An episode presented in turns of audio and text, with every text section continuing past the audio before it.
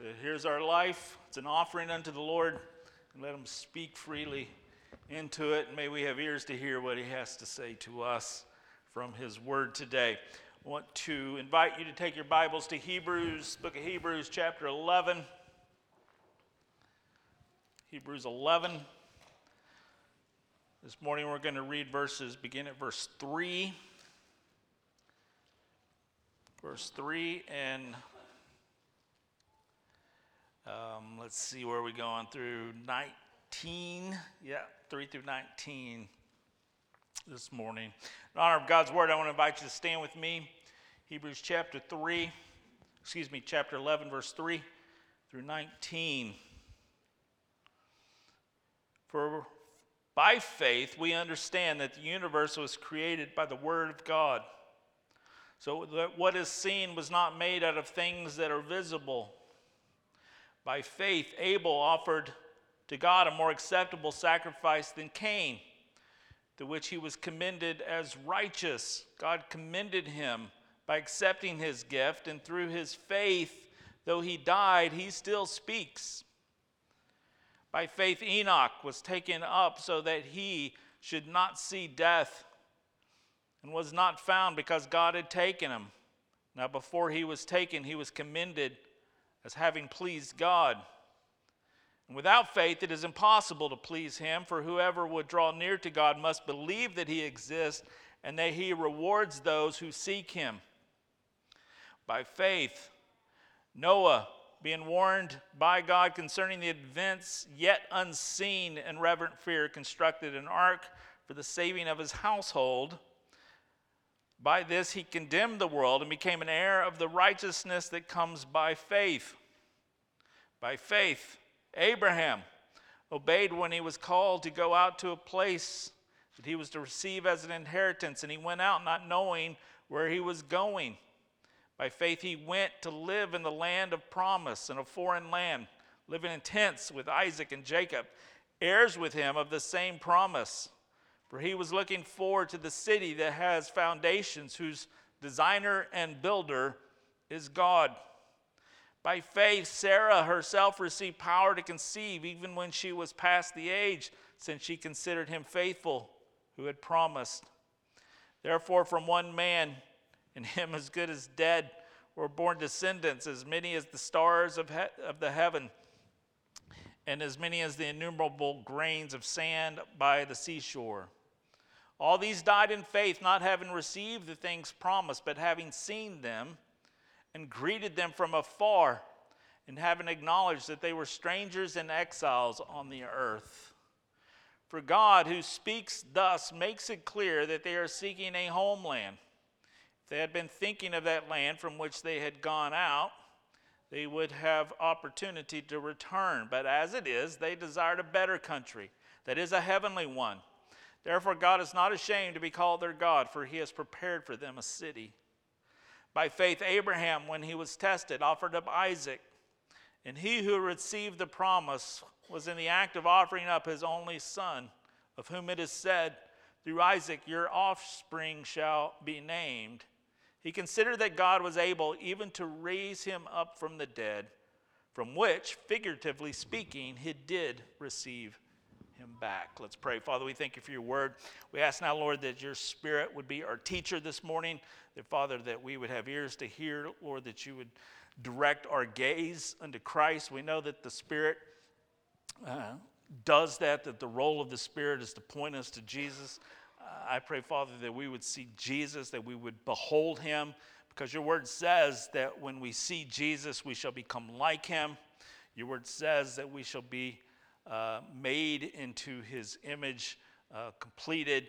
Everything that we desire, everything that we were made for, is fulfilled in him. So I pray, Lord, let us see Jesus. We ask this in his name. Amen. Thank you. Be seated.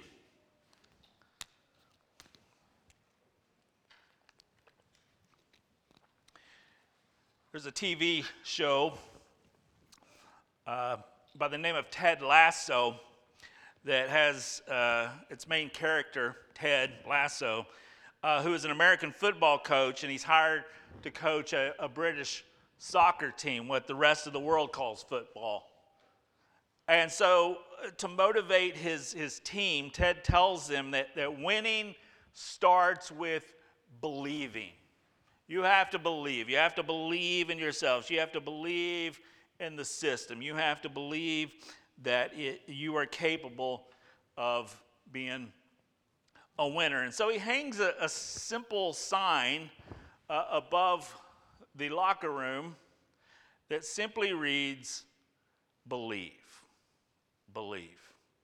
Man, believe. Believe is, is the team's mantra, it's their, their motivation, it, it's their identity. Right? This, this sign is their mojo. But then there's this guy by the name of Nate. That's when you boo if you watch the show.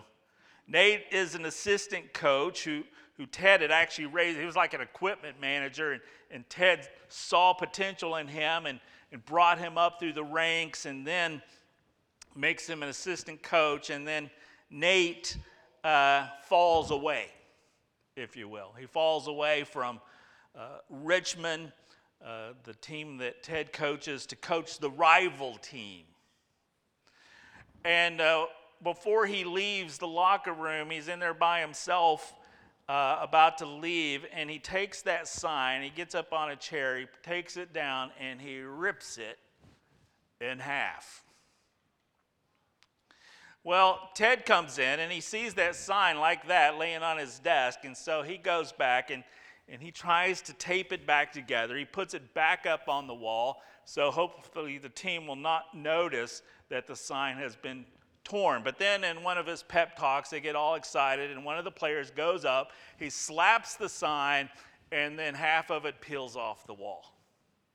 And when that happens, the team just gasps. I mean, they're like going, this is a, this is a really bad omen. Right? This was everything that we were, were hoping in, and, and our belief has literally been ripped in half. This can't be good. And so they are in a panic. They, they, they are concerned that they're going to lose their confidence. And so Ted has to go in and give a, another one of his famous pep talks. And in this pep talk, he reminds the team that belief is not just simply a, a word on a sign in a locker room, that it's in here. It's something that's within them. A sign was not what they believed in. The sign was there to remind them of what was already inside of them. They already believed, it was within. The scene reminds me a lot of the biblical story of what Satan and the world wants to do to our faith. They want to rip it in half. They want us to lose our confidence in God. They want to take away our, our hope. And Satan, who has rebelled against God and now coaches the rival team, uh, aims to destroy the core of our belief system. That salvation is by faith in Christ alone.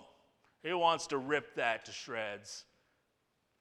And every time he, he tells us things like our performance is needed if we want to be accepted by God, every time he says stuff like that, he rips it in half. Every time that, that he tells us that uh, science has overridden faith and that it's more rational, he rips it in half. Every time that he takes away our, our confidence and our hope because of suffering and difficulties that we have in our life, he's attempting to rip it in half. And so the writer of Hebrews um, goes to great lengths to tell us your hope and your faith is within you. It's in there. It's in there. And because it's in there, it's safe, and the enemy cannot rip it from within you. And so he goes through and he tells us these stories after stories of faith, an array of reminders that we are surrounded by a cloud of witnesses of those who have gone before us, whose faith endured. Hebrews 11 contains the A to Z of those who were commended for their faith. Two weeks ago, we, we looked at the passage. We saw that faith is the assurance or the, the substance of things hoped for, and the confidence or evidence of things not yet seen. And so we saw that the object of our faith is what really matters, what ultimately, ultimately matters, and that our faith is in Jesus. It's the object of our faith that matters, not our faith in and of itself. That's why Jesus says things like, well, you can have faith the size of a mustard seed and still move mountains. It's not the amount of faith we're able to build up, it is the person in whose faith, who, whose, who faith we place our trust in. So we are saved by faith in Jesus. We are sanctified by faith through faith in Jesus. And so now we're invited into the great hall of heroes of the faith. But what we're going to discover in this chapter is that there's really only one hero. There's really only one. This chapter, even though it is full of stories about heroes, great characters of the Old Testament, what we're going to discover today is that this chapter is actually all about Jesus. It's about Jesus. Jesus himself said that the Old Testament scriptures were about him, they reveal him. Jesus said to the religious leaders of his day in John 5 39, He says, You search the scriptures because you think that in them you have eternal life, but it is they that bear witness about me. The scriptures that Jesus was referring to would have been the Old Testament because the New Testament hadn't been written yet. And so he's saying, You search the scriptures for eternal life, and it's all about me. And then on the road to Emmaus, as Jesus is disguised walking with two of his disciples, we read in Luke 24 27 and beginning with Moses, which is Genesis and through all the prophets, which is all the way through Malachi, through the entire Old Testament, he interpreted to them all the scriptures and all the scriptures, the things concerning himself. Of course, that would have been a, from Moses to the prophets. This is the Old Testament, and he says basically the Old Testament is about me. So it's all about him. And so when we come to a chapter that is constantly talking about these, these, these great characters of faith from the Old Testament, well, then we have to conclude, because of what Jesus said, that this is ultimately a chapter about Him. It's a chapter about Jesus. It has been said that there is a scarlet thread, the scarlet thread of redemption, that is woven throughout the whole Bible, meaning the blood of Christ is on every page of the Bible. William Evans said if you cut the Bible anywhere, it bleeds. The blood of Jesus stains every page of both testaments, Old and New. So, that being the case, the best way to study Hebrews chapter 11 is to search for the scarlet thread, to find that scarlet thread, and then to weave throughout the chapter following that thread. Well, that's what we're going to do this morning. We're going to follow the scarlet thread. And it begins in verse 3. Verse 3 By faith, we understand that the universe was formed at God's command, so that what is seen was not made out of what was visible. That's called creation ex nihilo, creation out of nothing. The scarlet thread of redemption starts with the beginning of creation itself. With creation itself. When God said, Let there be light, he was talking about a whole lot more than particles and waves. It was an unleashing at that moment when he spoke of the glory of Christ, the eternal Son of God. Have you ever wondered why God created? I mean, is he just bored one day and says, hey, let's do something new? Boom. I don't think so. Was it because he was lonely? Eh, eh, or there was something he was like going, I need some people to worship me? Was that it?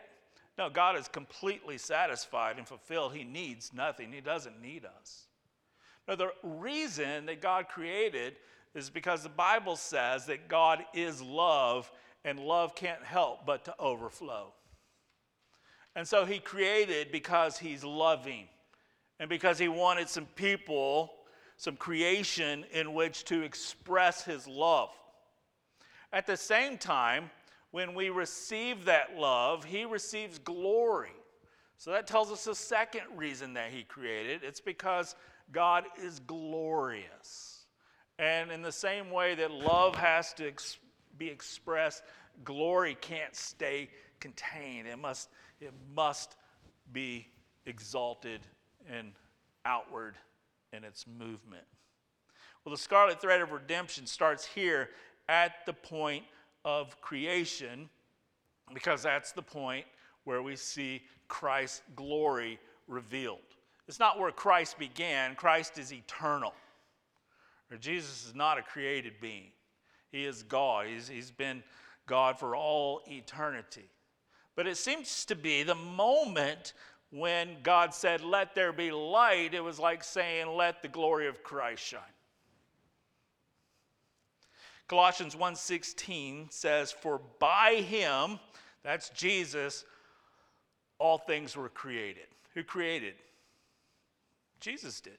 In heaven and on earth, visible and invisible, whether thrones or dominions or rulers or authorities, check this out. All things were created through him and for him. Now we get that everything would be created for him. That includes you and me. Everything was created for his glory. But what in the world does it mean that all things were created through him? Well, we could say that all things were created through him or, or by him. But, but I think what it means is that all things were created through him because they came out of his glory. God created all things ex nihilo, which, which means out of nothing. There was no pre existent matter that God used. There was only the eternal glory of the Son.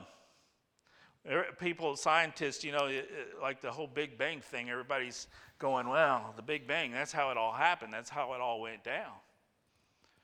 And I always want to ask the question well, what was there right before that? I looked it up online because that's how you find out anything today. And if you go online and you type in the question, what was there before the Big Bang? What you're going to discover is the word mystery appears an awful lot. Because honestly, scientists are going, well, don't, we don't know. What was there before? What creates matter out of nothing? Was there a giant rock that exploded? Or where did the rock come from? Well, no, there were these gases that were in the air. Where did that come from? And you're always kind of pushing back, pushing back, pushing back till you finally get to the point of going, We don't know. And the writer of Hebrews says, I know.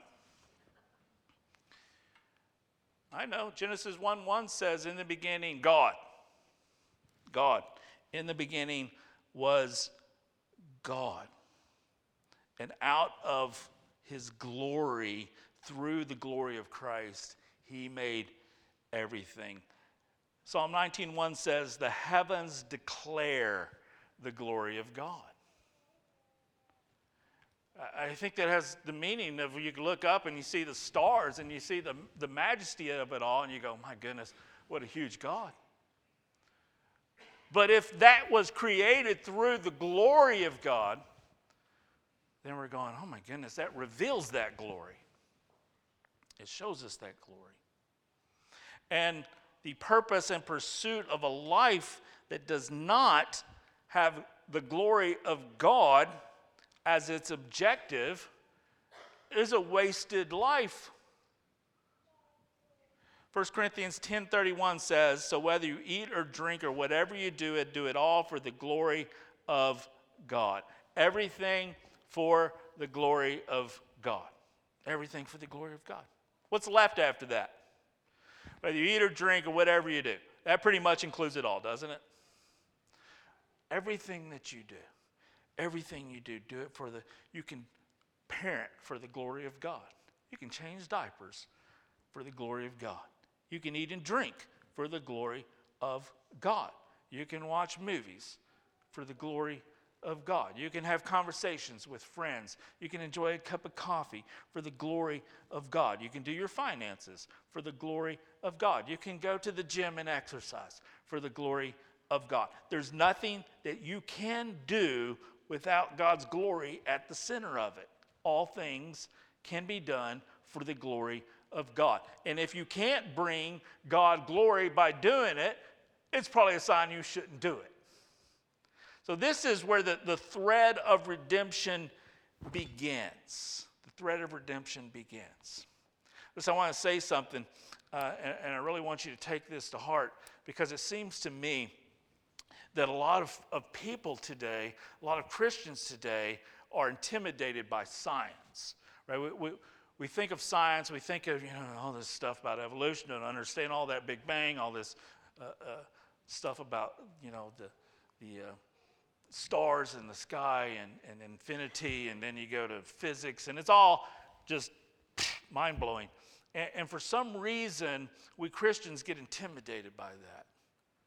But when you look at the history of science, it was Christians who began the whole thing. It was believers in Christ. And we have the tendency to think that that you can't be a scientist and a believer at the same time, that if all the scientists out there must be atheists. That's just simply not true. That's not true. Because the reality is, is that a scientist has to begin with certain presuppositions already. You just have to.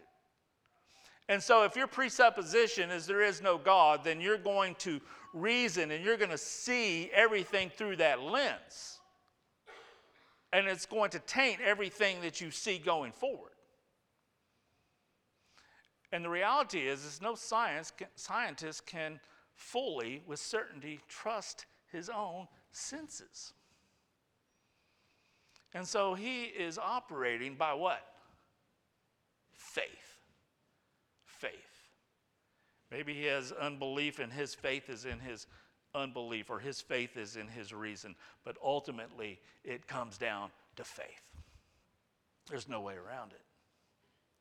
And so don't be intimidated by the world of science. I think science is there as a beautiful exploration of how to see how God did what he did. And so it's all a matter of faith. And so the scarlet web begins at creation, and then here in Hebrews chapter 11, it continues to move, and we see it move now through three uh, what I call pre flood characters. The, these three guys existed prior to, obviously, the flood. And together, when you put them all together, they, point, uh, uh they, they paint a portrait of redemption.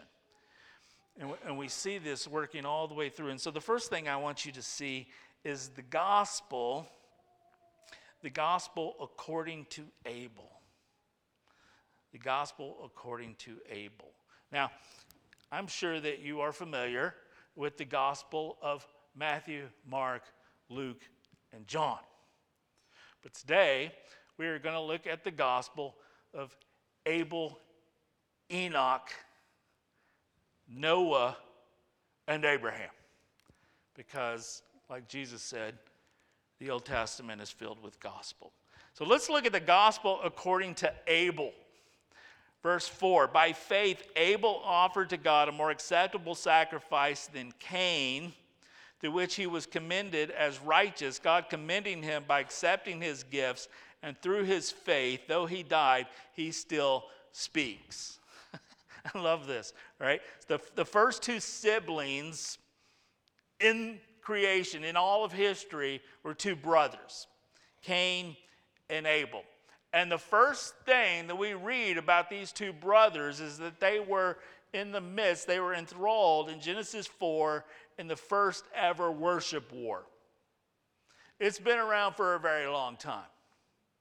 And so Cain, we are told, worked the land. And so, as an offering to God, he brought some uh, of his produce. Right?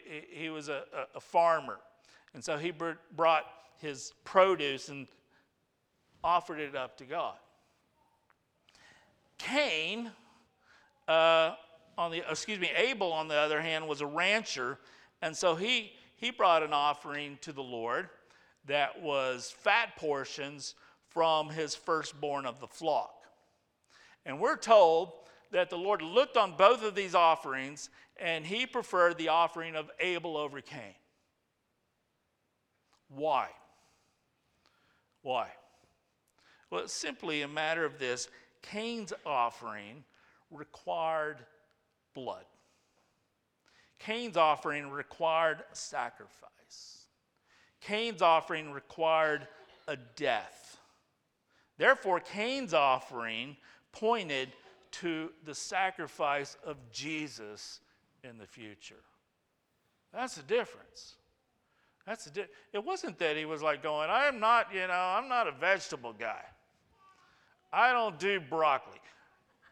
No, it, it, give me steak. It's not like that because, you know, he's God. It, it was because God knew the entire plan of redemption, and one of those sacrifices would point us to Jesus while the other would not.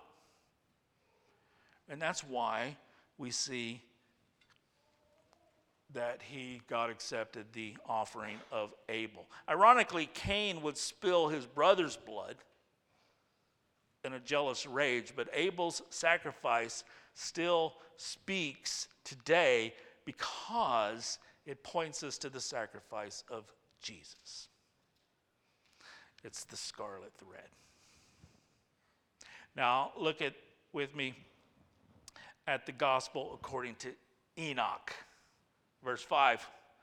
By faith, Enoch was taken up so that he should not see death and he was not found because God had taken him.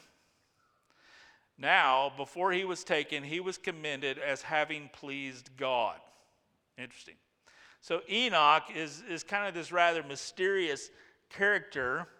All we really know about him is that he walked with God. Genesis 5:24 says Enoch walked with God, and then he was not, for God took him. If that is all that would ever be said about me at the end of my life, I would have lived a quite successful life. To have walked with God. To walk with God. If you recall in, in the beginning that Adam and Eve were the people who walked with God in the, the garden before the fall in the cool of the day. They, they were the ones who walked with God. And here we find seven generations later this guy named Enoch, and he also is continuing to walk with God, which is, is a miracle. What does it mean to walk with God? What do we mean by that? Well, it, it basically means that God is our closest companion. To walk is a, is a metaphor for living. And so he lived with a constant awareness of God. He, he lived seeking God. That's what we see in verse 6. Without faith, it is impossible to please him. For whoever who would draw near to God must believe that he exists and that he rewards those who what? Seek him. And so walking with God means seeking God. It means being in communion with God. We, we, we plan our lives, we uh, invent our identities, we, we pursue our own version of happiness in our culture, and we do it without God, without even thinking about God. His glory is not at the center, and we're not walking with Him when we pursue these things. In fact, we're walking without Him. So, so if we're going to walk with God, we have to walk with God. It doesn't mean we walk out in front of Him. You know, we're always a mile in front of God going, Come on, God, catch up with me. Let's go do my thing. And a lot of us live that way. It's like, here's my plan. I need to get God on board with my plan. I need God to bless me so I can live my best life now. Or, to the extreme, we're so far behind God, we're dragging our heels because we're terrified where He's leading us. We don't trust where He's leading us. And so we're like, I don't know about this following God business. I kind of had my own plan. Well, to walk with God means that we are in communion with God. We're with God, and we are going with God wherever He decides that He's going. That's what it means that He walked with God. Well, the only way that we are able to walk with God is because of our salvation in Christ. Jesus made it possible for us to have a relationship where we could walk with God. So once again, we see the scarlet thread. The Bible says in 2 Corinthians 5 7 that we walk by faith and not by sight. So we are walking, we walk with God is an act of continuous daily faith. Next, I want you to see the gospel according to Noah. Verse 7 By faith, Noah, being warned by God concerning events as yet unseen, in reverent fear, constructed an ark for the saving of his household. By this, he condemned the world and became an heir of the righteousness that comes by faith. So, Noah's faith is put on display after God warned him of a coming flood. Now, I want you to begin to see that there is a pattern forming in every one of these examples. And then in just a moment, the writer of Hebrews is really just going to simply spell it out for us. But in every one of these patterns, when we go back to verse 1, which is our definition of faith, it says faith is the, the, the evidence the confidence of things unseen, things in the future. And so, one of the things about faith that we really need to understand is faith is always future oriented, it's always thinking ahead. Now, remember that because that's going to be very, very important in just a moment. So, we see that God has warned Noah that a flood is coming, and so he starts to build an ark in the middle of uh, the eastern desert. Or, or, apparently, Judy just went and saw it. It's, it's here now, somewhere. Where's she, where's that? Where's Judy? Yeah, it's in Kansas now. You can go see the ark in Kansas. So he, he started to build an ark. Oh, it's in Kentucky. Is that? Yeah. So so he started, it's a K word. He started to build an ark in the middle of the eastern desert, and that's a very public act of faith, right? Because you don't just do that. You do that, and, and people are going to see you have something weird going on, right? You don't just up and build huge boats in the middle of nowhere, especially to tell people, well, it's because a flood's coming, and people are going, flood? What? what? Don't even know what that is. Flood yeah, it's going to rain. Rain. I mean, nobody has a clue. And so the entire human race has rebelled against God, which is why that this judgment of a flood is coming. It's God's wrath on man's sinfulness. And all these people see him and his sons building this gi- gigantic boat, and they had to think Noah's lost his mind. He's got to be a complete fool for doing something like this. The old man's lost his marbles. And then the first drop falls. And then the next. And the next. And the sprinkling turns to a downpour. And then the water comes from the ground. And the deluge commences. And they run to the ark and they bang on the door let us in. We want to be rescued, but it's too late. It's too late. God has already sealed them safely in the ark. He has sealed them in. They are safe from his judgment. Sound familiar? Sound familiar? Let's follow the scarlet thread uh, because that is a picture of our union with Christ. In Christ, in Christ, we are sealed by the Holy Spirit in Christ. Christ is the ark of our salvation. And through faith, we enter into that ark, we enter into Christ. We are in Christ, we are united to Him, we are sealed up by Him, and we escape His wrath, the coming wrath.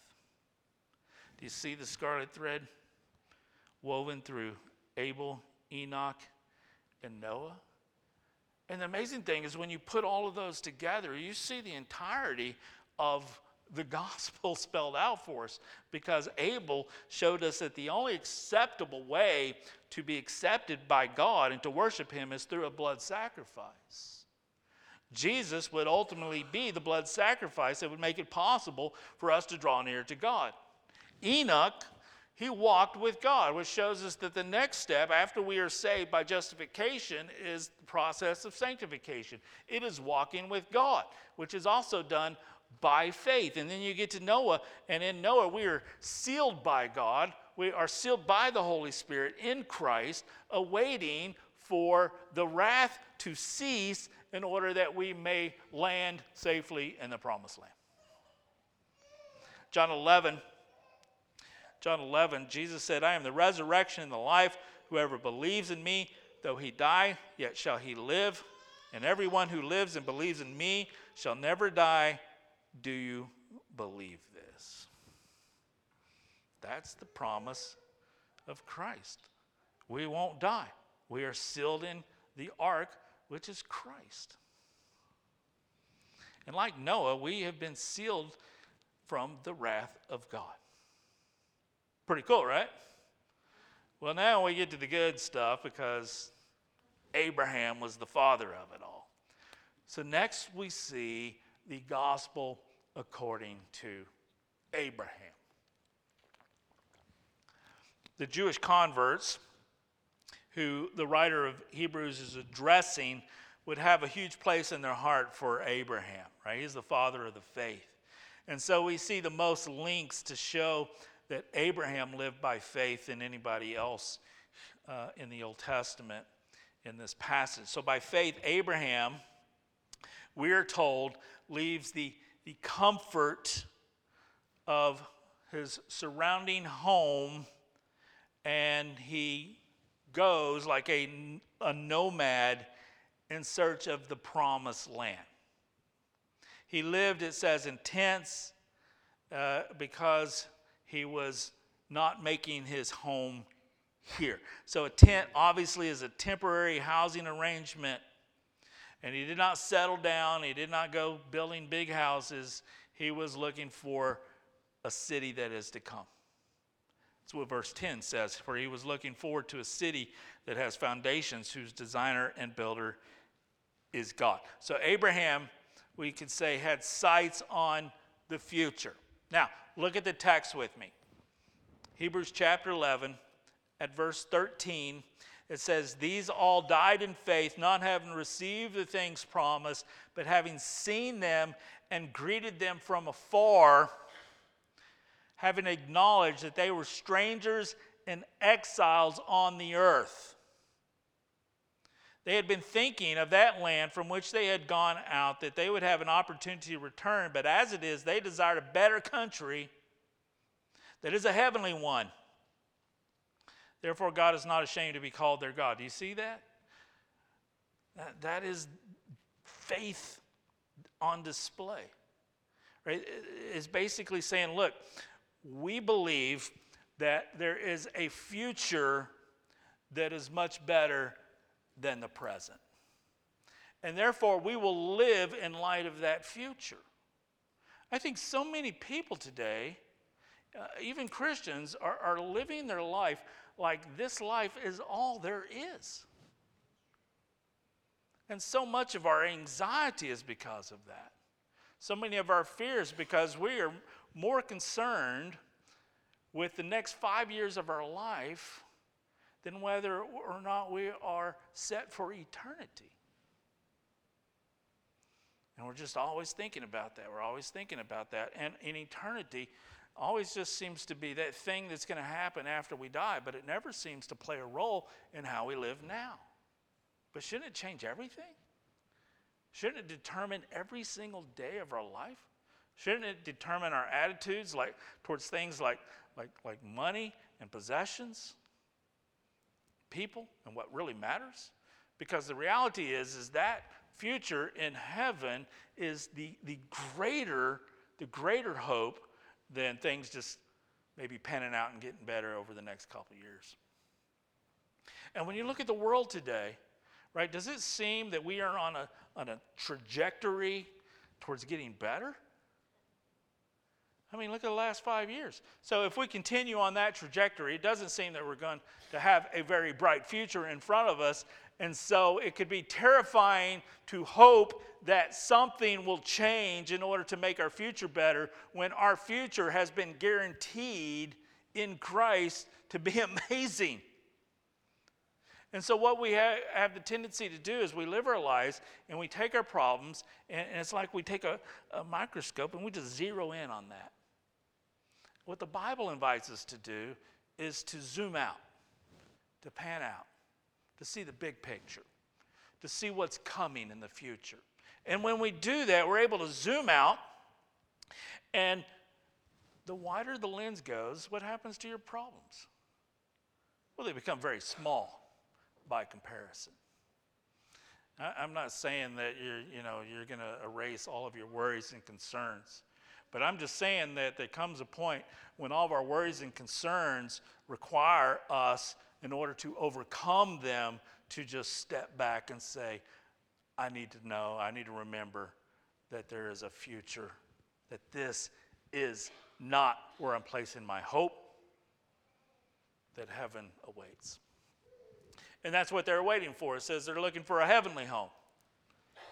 That's where they had placed their hope. Is not uh, perfect. Uh, not a, if this is not a perfect representation of what faith looks like, I, I don't know uh, where one is. All these died having not received that. And, and maybe that's going to happen to us. Maybe we're going to die without ever seeing Christ return, right? But what's the promise? Resurrection. And that brings me to what, what else he says. Look, if you look down. By faith, verse 17, Abraham, he was tested. When he was tested, he offered up Isaac, who received the promise, was in the act of offering up his only son, of whom it was said, Through Isaac shall your offspring be named. He considered that God was able to raise him up from the dead, from which, figuratively speaking, he did receive him back from the dead. I love this. Verse 11 points to Sarah, so I'm just going to uh, not skip over Sarah, ladies. Uh, I, I'm just going to make sure that we cover her in full on Mother's Day. She's going to be our uh, we're we're going to give her that, that whole verse, an entire message on Sarah. But Abraham's wife, right, bears Abraham a son, the son of promise in her old age. And, from the promised son, Abraham, is the fulfillment of the promise that Abraham's descendants would outnumber the stars in the sky and the grains of sand on the seashore. Now, God then commands Abraham, finally, I mean, he's 100 years old, and he finally gets his son. And then he gets this incredibly shocking command. Verse 17 by faith, when he was tested, offered up Isaac. Take your son, your one and only son, and offer him as a sacrifice. What? Why in the world would God ask Abraham to sacrifice Isaac after he had promised that through Isaac his descendants would outnumber the scar, uh, stars in the sky and, and be heirs of this promise. Why? Why would God do that? Was it to test Abraham's faith? Well, I don't really think so because Abraham had, had trusted God thus far. Of course, he did have that little thing with, with uh, the maidservant. But was it to see if Abraham wanted to maybe trust the giver more than the gift? Perhaps that was part of it.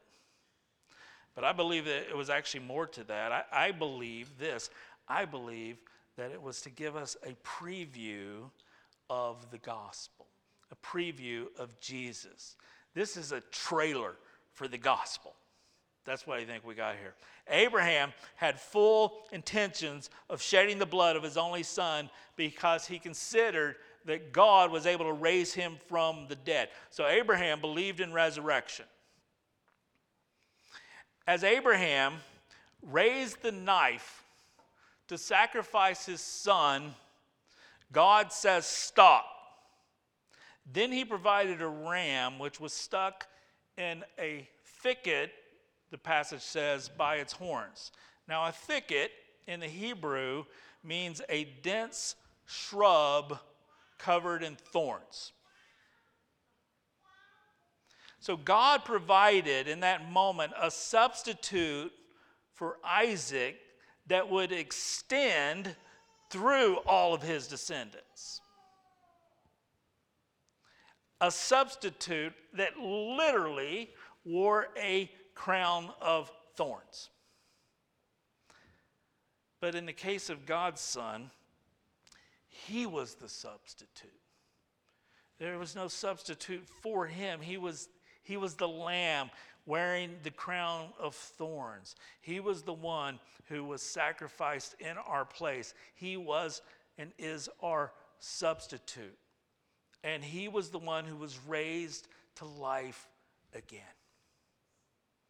You see, this, is, this is the golden, or excuse me, the, the scarlet thread. This is about Jesus. And we keep following that scarlet thread as it just continues, and we will continue through the rest of this through Jacob and Joseph and Moses and the prophets. And then eventually it runs to you and to me. We are recipients of the scarlet thread, citizens of a kingdom. And so our hope and our faith is, is not built on this life being all there is. We live in light of the victory that Christ has won for us. We live this day in light of that day. We live this day by faith in the reality of that day. And it changes how we live each and every day. We make our decisions, we plan for our future not based on this world only. But we live every moment in light of eternity. We build treasures in heaven. Because in this world, whatever we build, moth and rust can destroy.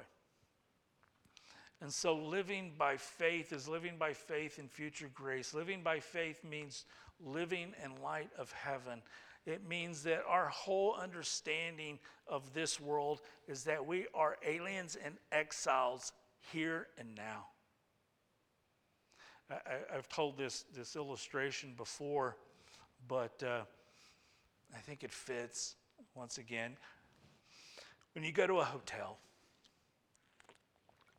say you spend a week, you're on a business trip, and you have a week in a hotel. You know what you don't do? There's several things you probably don't do, but, but one thing you never are going to do is you're never going to walk into your hotel room, look around, and go, I think I'm going to decorate this place. And then you don't go and buy a new mattress and a new bedspread and new pictures for the wall and some furniture in order to put it into your home. You don't invest, put all of your time and investment in that temporary location. Why? because that's ridiculous. It's not home. So, what do you invest in? Well, if you're going to spend the money, you're going to put it into your house. That's exactly what Jesus is saying, right? Don't store up treasures on earth where rust and moth destroy. Store up treasures in heaven, because that's home. That's home. Last week we we had uh, a certain individual here. Uh, I'm just going to call him M. And uh, he, he's going to be uh, going to where he's going soon. And, and the whole time he was speaking, I was thinking to myself,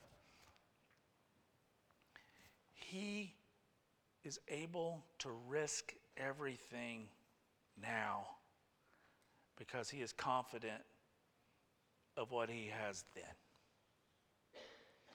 And so many times, I think this, that we're sitting there listening to these stories, and, and I tell some of these stories, and, and you, you tell these stories, especially to Americans, and it's the same reaction. There's this same, like, oh my goodness, I, I, who would do that? I don't understand that. Is he taking the kids? And, and the reason we think that way is first, we're American, and, and, and because we think, you know, we have to protect this and he's going, This, this, in line of attorney, this is that. No, I would take this and just offer it all to the Lord for what I'm going to receive then. Well, then it seems like a pretty good deal. It seems like he's got his good head on his shoulders that he understands better than, than we do. And so, yeah, yeah, we can join that same kind of mindset, that same mindset, and say, all that matters, all that matters is eternity. Let's live for that. Father, we thank you for your word. We thank you, Father, for Jesus. We thank you, Father, for the hope that he alone brings. And, and Father, we just ask now that you would uh, help us to live by faith in our future hope and our future home. Father, help us not to place our, our hope in, in uh, politicians, not to place our hope in hoping things just get better, but let us place our hope where it's fixed and firm and where we can be fully confident in things not yet seen, but things that we believe are coming. Father, we know that Satan wants to come and, and, and rip up our hope, rip up our, our faith. But Father, uh, that hope and faith is inside the heart, it's protected from him. So, Father, when we, we see the enemy's attempts to rock our faith, Father, help us to, to look to Jesus, to place our hope back where it belongs to shut out the voice of doubt and fear and anxiety and look to Jesus, the author and perfecter of our faith. We pray this in Jesus' name. Amen. I want to invite you to stand with me as we have this time of invitation. Uh, be down here in front. If you have a decision you need to make, I invite you to come. Uh, if uh, you just want to be where you're at and, and pray, but, uh, you know, the Bible says that when Jesus returns, he's going to be looking for faith. Will the Son of Man find faith when he comes again? And may it be said in every single one of us, yes, yes. How will he know? Because we're ready when that day comes.